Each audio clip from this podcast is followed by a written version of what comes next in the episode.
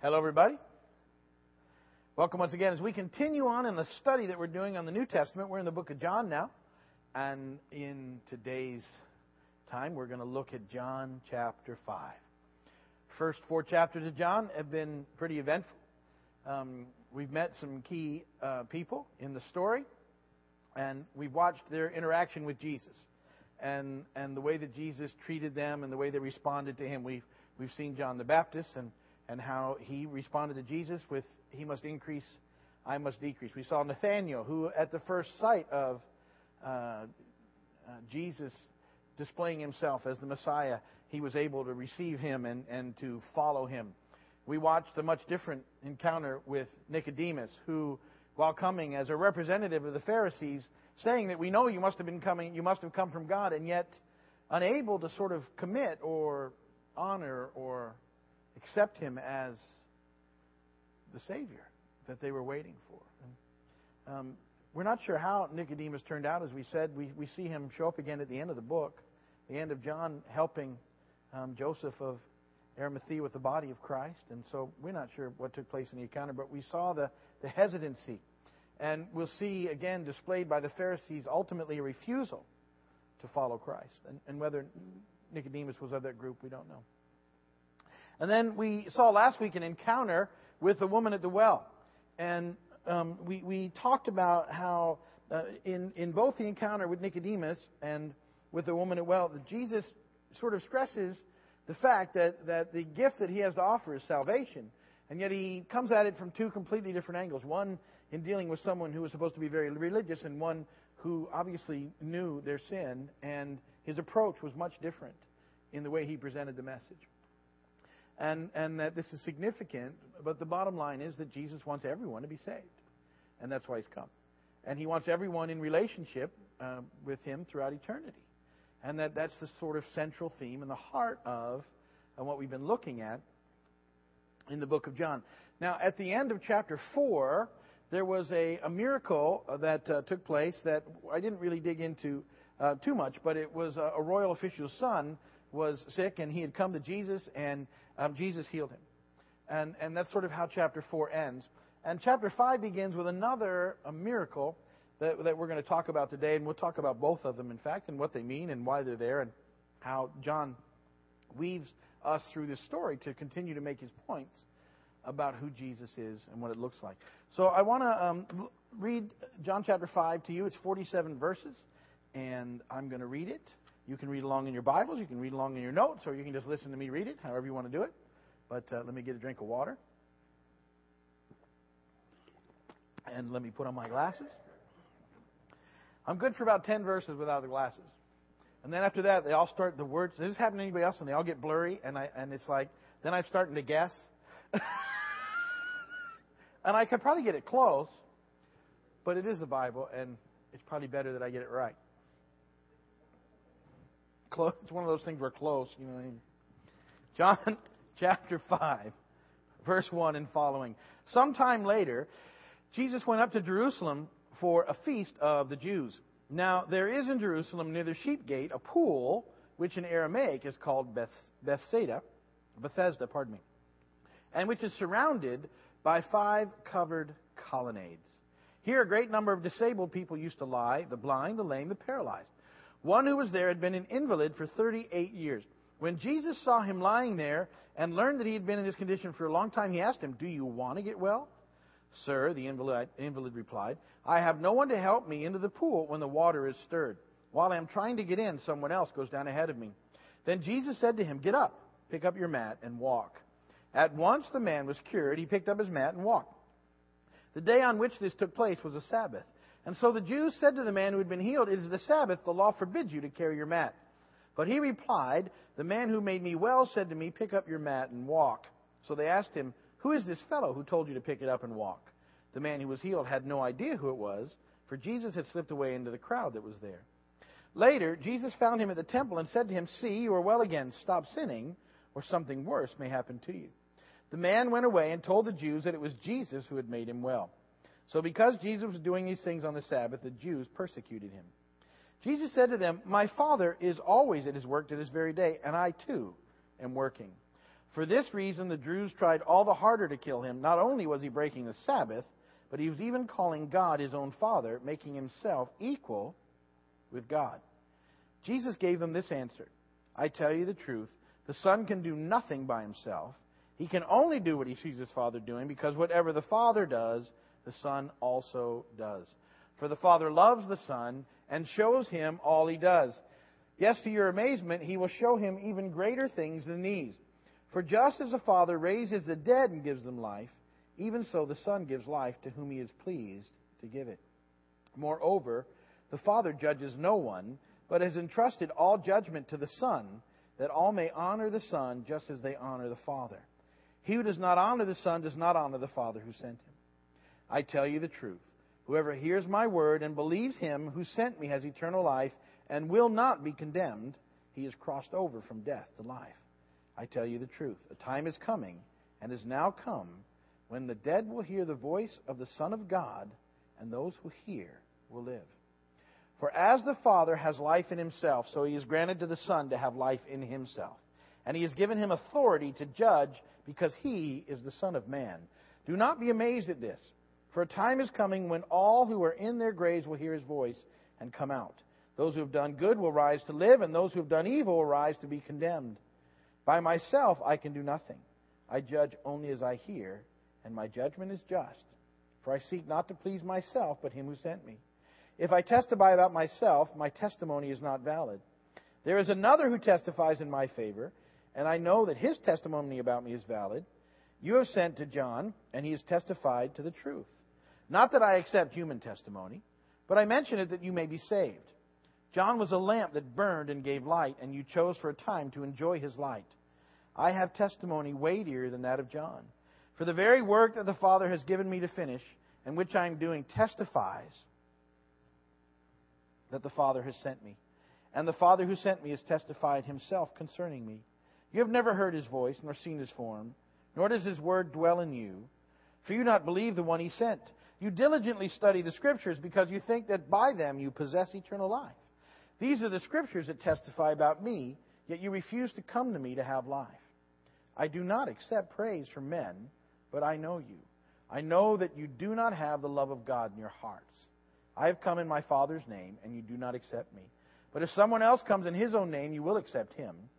How can you believe if you accept praise from one another, yet make no effort to obtain the praise that comes only from God? But do not think I will accuse you before the Father. Your accuser is Moses, on whom your hopes are set. If you believed Moses, you would believe me, for he wrote about me.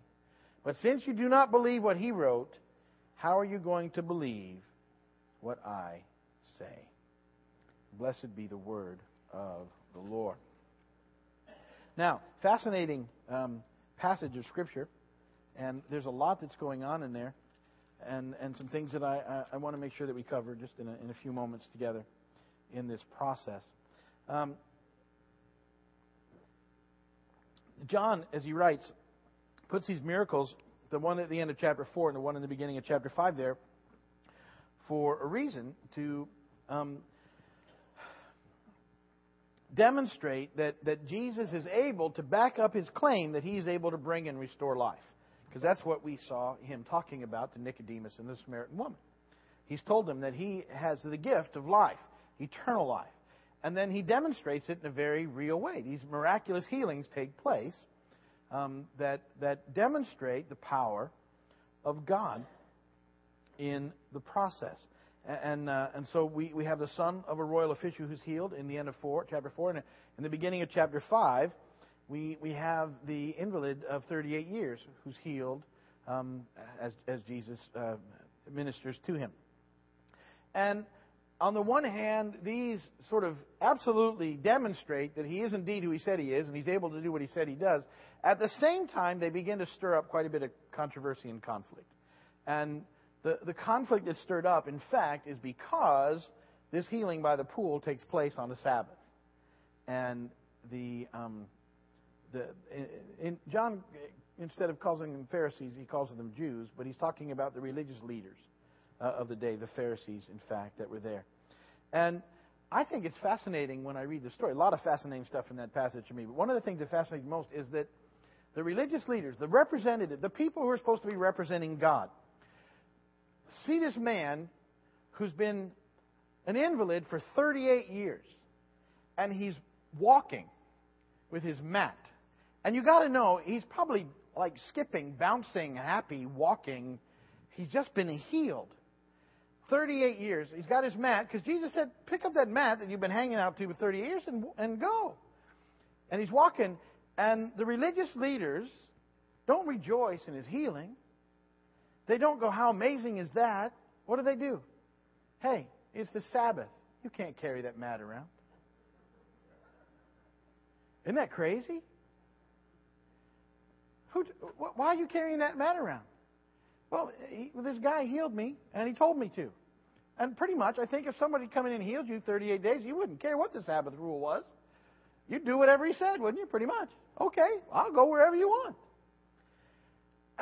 And when they find out it's Jesus, it actually stirs up in them a murderous rage. They want to kill him. And you think about it, how they're not questioning the fact that this guy was healed. They're questioning. What they don't like is that he did it on a Sabbath. You see, they're so set in their way, they're so set in their rules, they can't see past them to see God. And they completely miss God at work. And this is sort of the thing that's happening here in this story. They go to Jesus then, and they accuse him, when they find out of this, that they accuse him of being a lawbreaker. And it's, you know, it's a fascinating process. Really, the entire healing there in chapter 5, I think, is amazing. There's this pool at Bethesda. Obviously, has some people have had some good happen there, because apparently the story was, when the waters were stirred, if you could get into the water quick enough, there was some healing for you. But this poor guy's been there 38 years. He's never been the first one in. I guess it was only good for the first one in. And so he'd been waiting. And I love the question that Jesus asked. This is a good question, really. Do you want to get well? Isn't that a good question? Because not all, you know, sometimes we get pretty settled in not being well.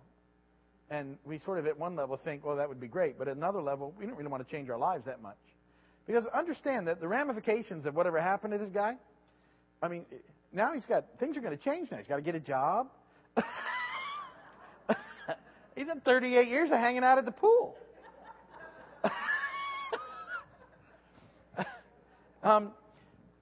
It's a loaded deal. But when Jesus asked him, his response is, you know, I've been here. I'm here because I want to get well. I can't get there. And so Jesus touches him and heals him. And I just think it's a fascinating process. Now, I don't want to skip over this verse in 14 too, but I think it's important, because later on, because he doesn't know who healed him, he doesn't know who Jesus is, and he goes back, and Jesus finds this guy again at the temple, and I'm pretty sure it was Jesus that found him. And he says something that's pretty interesting. He says, stop sinning or something worse may happen to you. Now, a lot of people have done a lot of stuff with that verse. And some people want to say, well, you know, it was because of his sin that he was an invalid all those years. And see, in a generic sense, all sickness is tied to sin because of brokenness. But in an individual case, because you have an issue in your life, doesn't mean that there's some compounding sin right there. And some people make that connection all the time. Oh, you got that wrong with you. You must be really some horrible sin in your life. And that's not a fair jump. The generic sense is, because sin has entered the world, ultimately all sickness is a result of sin, because the world's broken now as a result of sin. All right? But I think what the point is, and what Jesus wanted to emphatically say is, listen, you're physically healed now, but don't think that that's where it ends. You need the rest of the deal, because eternal life is found in me. And you're going to find that as you give your life to me. He's sort of making the point that wasn't the end all. I think that's why he got back to him again. Stop sinning or something worse may happen. Don't lose sight of the underlying reason of why I did this, which is to demonstrate that God loves you, and that I came to make sure that you knew that, and that in me you'll have life. I think that's the underlying message of the whole process. But because he did this on a Sabbath, which, when you think about it, now for us, we look at that and we think, Well, you know, that seems like the best day you should be doing those things, right? It should be happening on those days. But nothing took place on the Sabbath. And anything that was done that was not part of the rules was considered work. And so they considered Jesus a lawbreaker. Now comes this discussion that he has that I think is fascinating. There's a few points in some of these following verses that I want to make. Now,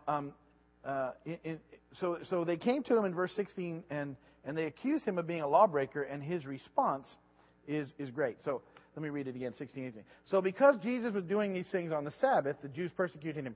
Jesus said to them, "My Father is always at his work to this very day, and I too am working." For this reason, the Jews tried all the harder to kill him. Not only was he breaking the Sabbath, but he was even calling God his own Father, making himself equal with God. So that's what was pushing him over the edge. You need to know that it was more than what Jesus was doing, it was what he was saying. And throughout the Scriptures, he's saying, in effect, I am him. He says it a lot. I am. Before Abraham was, I am. He makes references to his deity over and over and over again in the Scripture. It's not veiled. It's right there. But this just put the Pharisees over the top because he was making his claim. And they couldn't do it. Even though, see, now understand what their difficulty was is not only is he saying it, he's backing it up. So they can't just jump on it right away because the people just they're seeing what's happening. That's why it takes them as long as it does to get the people turned against him, because it's evident that something has happened. Nothing like this has ever happened before. And here's this man, as they perceive it, who's telling them that God loves them and wants a relationship with them, and he's the way. And then he ministers to them, and they're made well. And it's this huge sort of process that's going on. And so. This confrontation happens where they come and accuse him of a lawbreaker, and he says, I'm just doing what I see the Father doing. And he begins to talk about how he and the Father are one, and that he's about the business of his Father. And he ties into it how the business of his Father is to let people know that he loves them, and he begins to speak about the grace of God. Remember, it's if we don't have grace, we end up with those religious works, which is all the Pharisees had. And when we have that, we lose the love of God altogether. You can't find the love of God in that mess. You don't even believe that there's love. It's just you follow the rules. And this was the encounter then that takes place. So in verses 19 to 21, what we see there is that the Son can do nothing by himself. And everything that he's doing is because the Father's having him do it. And so the miracles that we talked about point to God's desire to bring life. See, that's why they're there in the beginning. It sets up right away for us the fact that it's God's desire to bring life and to bring life to the dead. Now, you need to take that at its deepest meaning is that all of us, Jesus had just told us that we all need to be spiritually born, right, in John 3? So if we need to be spiritually born, what does that mean that we are currently? We're spiritually unborn or spiritually dead. And so this life that's coming is to spiritually dead people, which is all of us apart from Christ. Before you know Christ, you're not spiritually alive. It happens in Christ. That's what Jesus tells us in John 3.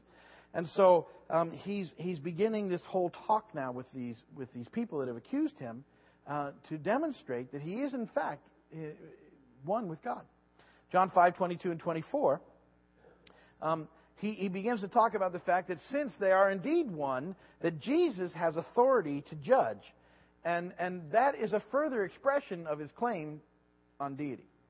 Because, get this, only God, who gave the law, can be above it. No one else is fit to judge. And so when Jesus says, but I have authority, because God has given it to me, again, it's a claim on his deity and who he is. And in those verses, it says that because of that, Jesus is to be honored as God in the process.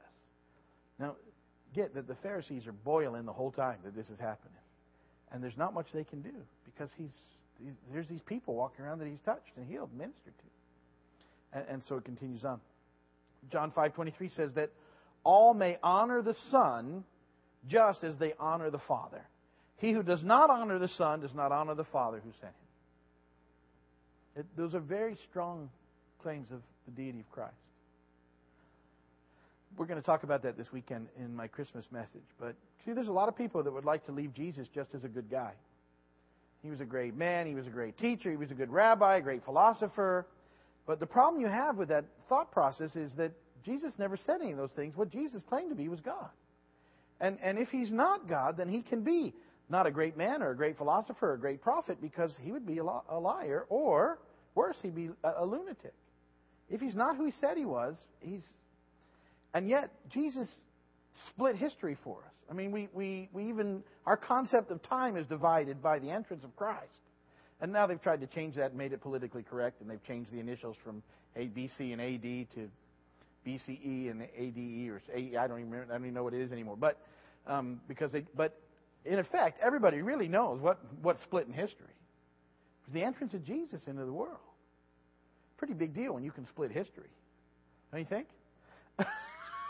I mean, I think it's pretty good. They haven't done it for nobody else.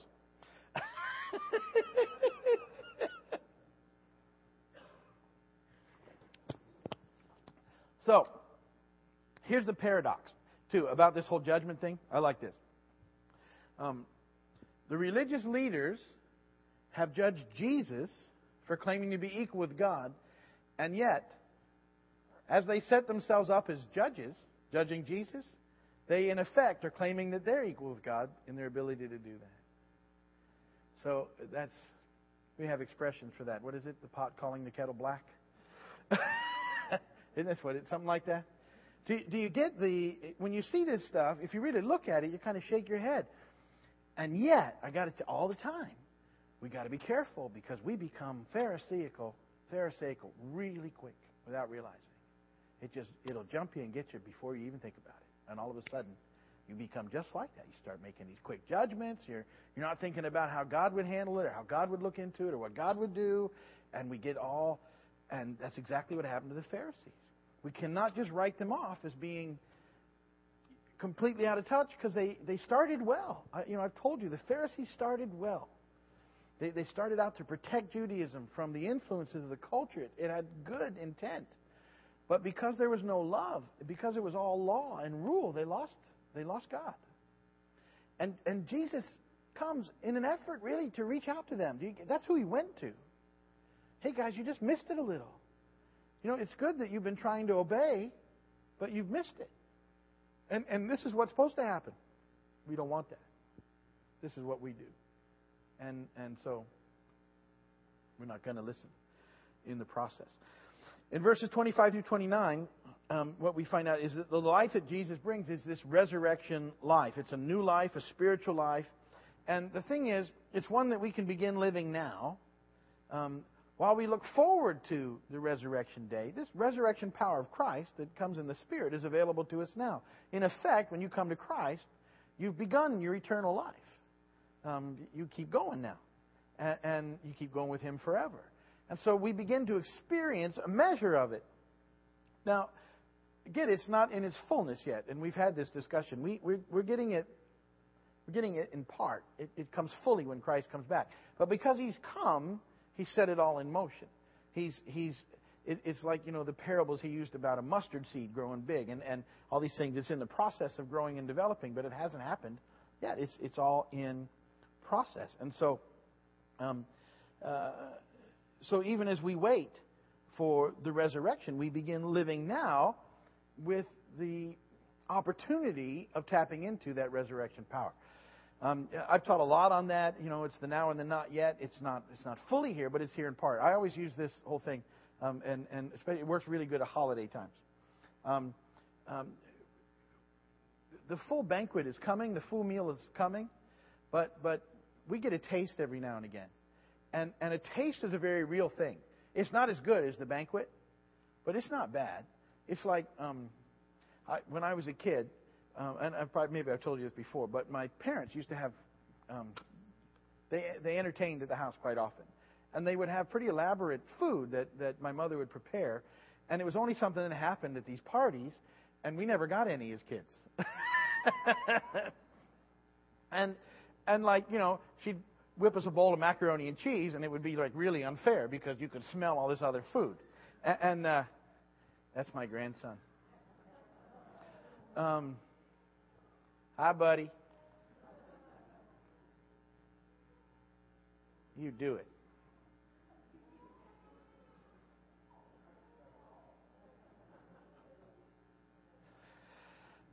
So, what was I talking about? Macaroni and cheese. And